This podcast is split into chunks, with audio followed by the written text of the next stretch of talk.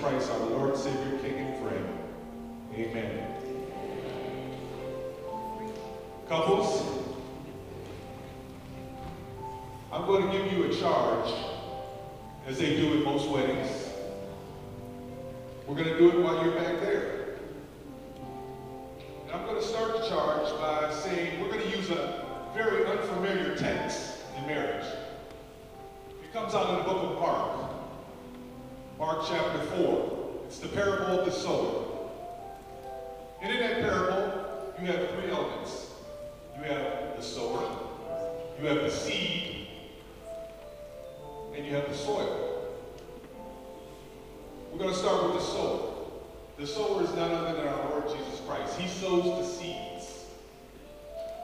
The seeds, couple, represent the potential of your marriage. Your marriage has the potential to reach higher than any star that is permanent, that is situated in the sky. Your marriage has the love that can reach a depth deeper than any ocean. Your marriage has the ability, when you look at a postcard and its picturesque mountaintop with the snow on it, your marriage is more beautiful than that postcard will ever be. We know that with a seed, it can grow up into a beautiful flower, a plant, or even a mighty tree. Your marriage has that potential. But the question is, what kind of soil will your marriage be planted in? Now, in that text in Mark, you find four different types of soil. The first soil was a hard soil. It fell along the path, they called it. And that soil was trampled on. It was a path. It had been walked on. It was condensed. And guess what? Nothing will grow there. That marriage is a marriage that's symbolized by hardness. It's a marriage that's symbolized by frustration, anger, bitterness, discord. That's not the marriages that we want. The second soil was a rocky soil. And in that soil, the scripture says, the plant sprung up immediately. But when the sun came out, it withered because it had no root. Because when you got rocks up under there, the, sun, the, the, the plant can't take root. That marriage it starts out quickly and it's going well until things happen. When the situation gets tough, a job loss, an illness, something happens in that marriage and all of a sudden the commitment is gone. The third soil is the thorny soil. And that's a soil that kind of represents more than one thing growing in the same soil. It might be a career competing with that marriage. It might be in-laws competing with that marriage. It might be hobbies competing with that marriage. It might be the pursuit of wealth or some other thing. But there's something that doesn't give that marriage the first place that it deserves. And finally, we have the good soil. And that's found in Mark 4. And that good soil is what we have represented back here. Can we give a hand clap?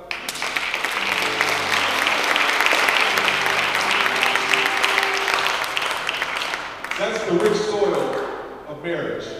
We added up the years, and we have 550 years standing back there right now of marriage. 550 years.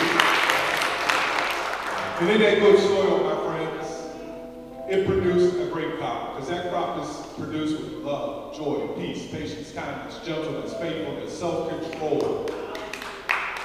That's the good crop. And the scripture says that it produced crop that produced 30-fold, 60-fold, and 100-fold. You've got those marriages back there. Couples, as you get ready to process, I ask you to look at each other's eyes right now and commit right now, once again, as Keon alluded to, that you would put God at the center of your marriage, that you would put each other first, that you would protect your marriage at all costs. Couples, God bless you as we commence with this ceremony. Thank you.